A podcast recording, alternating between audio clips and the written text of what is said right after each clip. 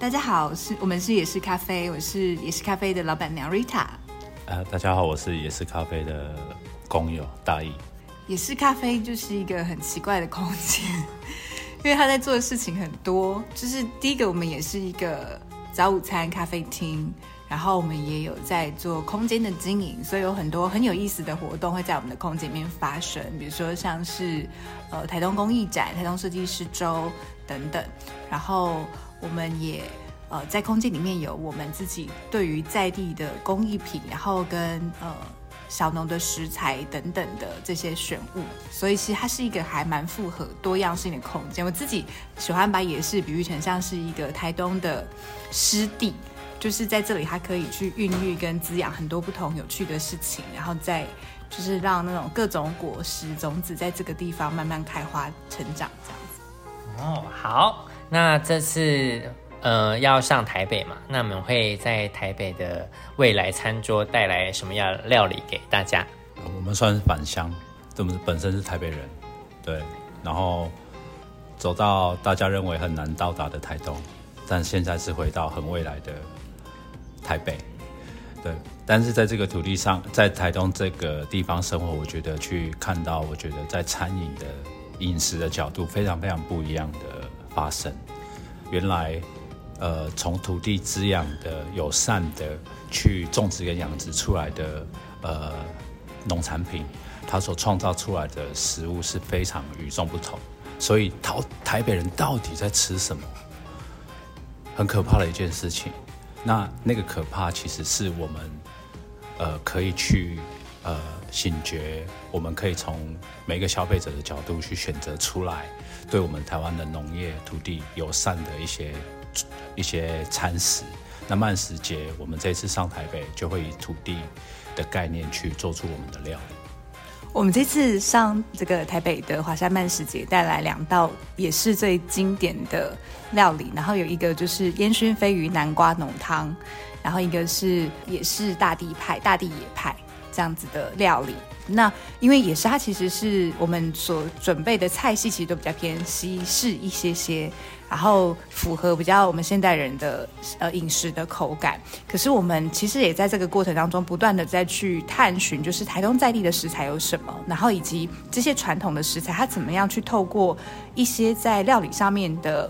改变，然后跟呃适应跟协调，它可以融入在就是现在的饮食文化当中，又可以被高度的接受。所以其实烟熏鲱鱼南瓜浓汤就有点像是一个这样子，就是它是带有传统质地的呃改变的一个料理。我还不敢讲创新，但是它其实就是我们希望它可以有一点点新意在里面。好，好，那我们第二道料理，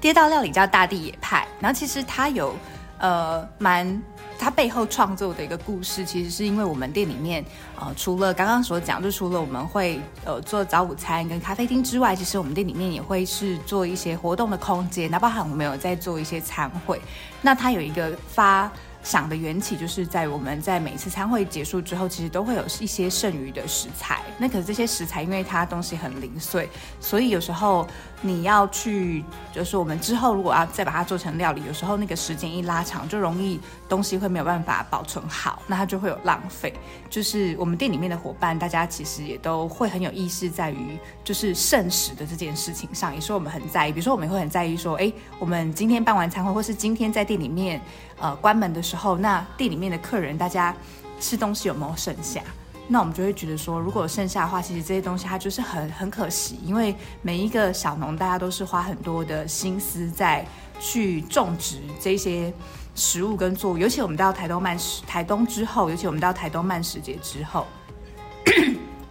我真的是人生第一次才发现说，吃一道菜可以吃得这么辛苦，这样，就是因为很多东西你要去考究的，就是它不是只是说好像去市场买一买出来就没了，你可能你如果真的开始步入到料理的世界，你甚至要去研究说那一道菜它。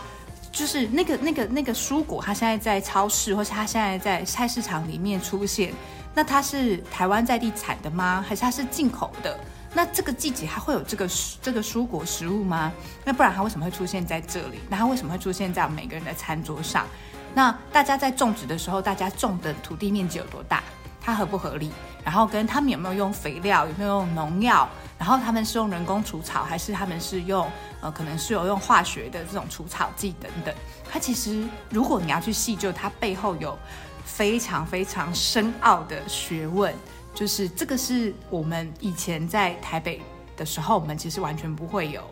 这样子的醒觉，我们就是去超市然后看到什么就买什么。可是到台东之后，我们就发现说，因为我们身边的人就是很多都是小农夫，都是生产者，所以大家的生活经验会分享给我们。那另外还有很多台东慢食节的料理人的伙伴跟朋友，其实大家对这些事情也都很讲究，那就让我们从这种都市怂，然后慢慢慢慢的一点一点的想，就是开始有一个一个醒觉，然后去跟上大家，所以就会知道说，哎，那一颗马铃薯或者是那一颗南瓜，它都是非常不容易的。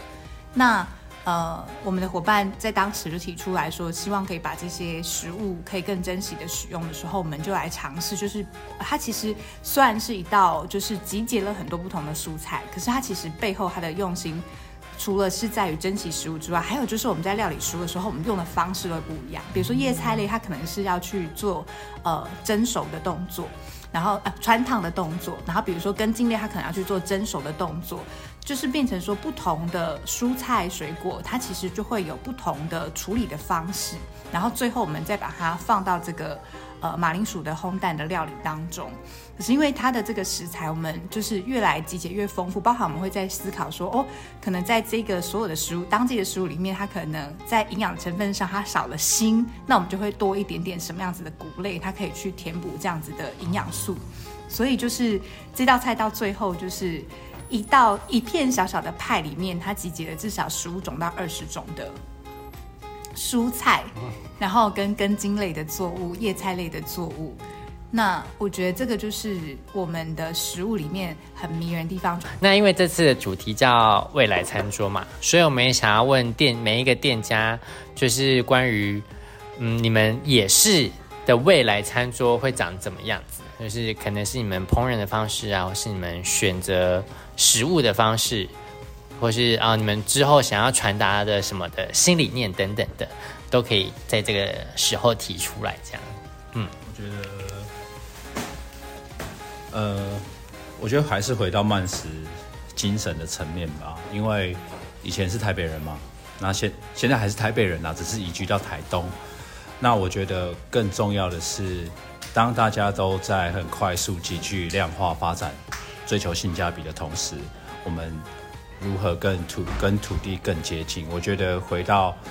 未来餐桌的这个主题上，我们反而要更接近土地，然后透过我们的用心的认识去理解呃，我们每一个种植背后它所想传递的土地价值。我觉得在我心中的未来餐桌其实就是有意识的这件事情，然后我真的是真心也很感谢慢食协会，就是因为我们在加入慢食协会之后，像我刚刚讲的，由于前面这些伙伴，然后包含呃慢食节的主办单位等等，就会有很多的课程跟我们让我们去理解跟认识刚刚讲的，就是我们的糖来自哪里，我们的蔬菜用什么样的方式种植，然后有什么样子的品种，类似像这样子都是我们一点一点的再去学习跟理解的。那这样子的一个过程，我觉得它就是一个有点像是一个觉醒的过程，所以我觉得在我心中所谓的未来餐桌就是一个有意识的餐桌，它里面有三个非常重要的呃组成的分子。第一个就是生产者，有意识的生产者，大家会很在意自己在什么的节令里面会去耕作什么样子的作物，所以包含那个作物，它可能像现在台东我们大家开始慢慢在关心的油芒这样子的传统作物，可是它本身是有具有非常高的营养价值。那再来，它的耕作的方式是更友善的，有意识的种，然后有意识的保种。那再来第二个组成的人就是料理人，料理人很重要，就是他需要去选择在当季的节令的食材，然后甚至是他愿意去更理解每一个食物，去研发去实验，怎么样去可以让每个食物它本身的 原, 原味，或者是说它更真实的味道可以被更丰富的保存在它的食物里面。然后甚至是去选择理念相投的农友。就是我觉得在台东很幸运很幸福的地方，就是在于我们的生产者跟我们很靠近，所以我们要跟谁去买所有的作物的时候，我们都有机会先去探访，先去拜访他们，然后实际去脚踩在他们的泥土上，然后手去呃触摸到他们的这一些洋葱啊、胡萝卜、南瓜，我们会知道说我们到底让我们的消费者吃下去的是什么样子的作物。然后第三个组成就是消费者，有意识的消费者，大家是呃，不是只是在囫囵吞枣吃一顿饭，而是大家会更愿意去理解那一顿食物跟料理它背后到底是什么样子的来源，然后在这一顿饭里面他们会支持到什么样子有理念的这些农友。所以有意识的生产者，有意识的料理人，有意识的呃饮食的消费者，大家就会从三个角度里面去交织。那其实一顿食物它绝对不是一顿食物，它在背后它就是很多人的用心跟体贴，然后跟创造一起成就而来的一个很像是很美好的生态系。对我来说就是所谓的未来餐桌。这就是我们的未来餐桌，那你的呢？啦啦啦啦啦给小孩子更棒的食物，对不对？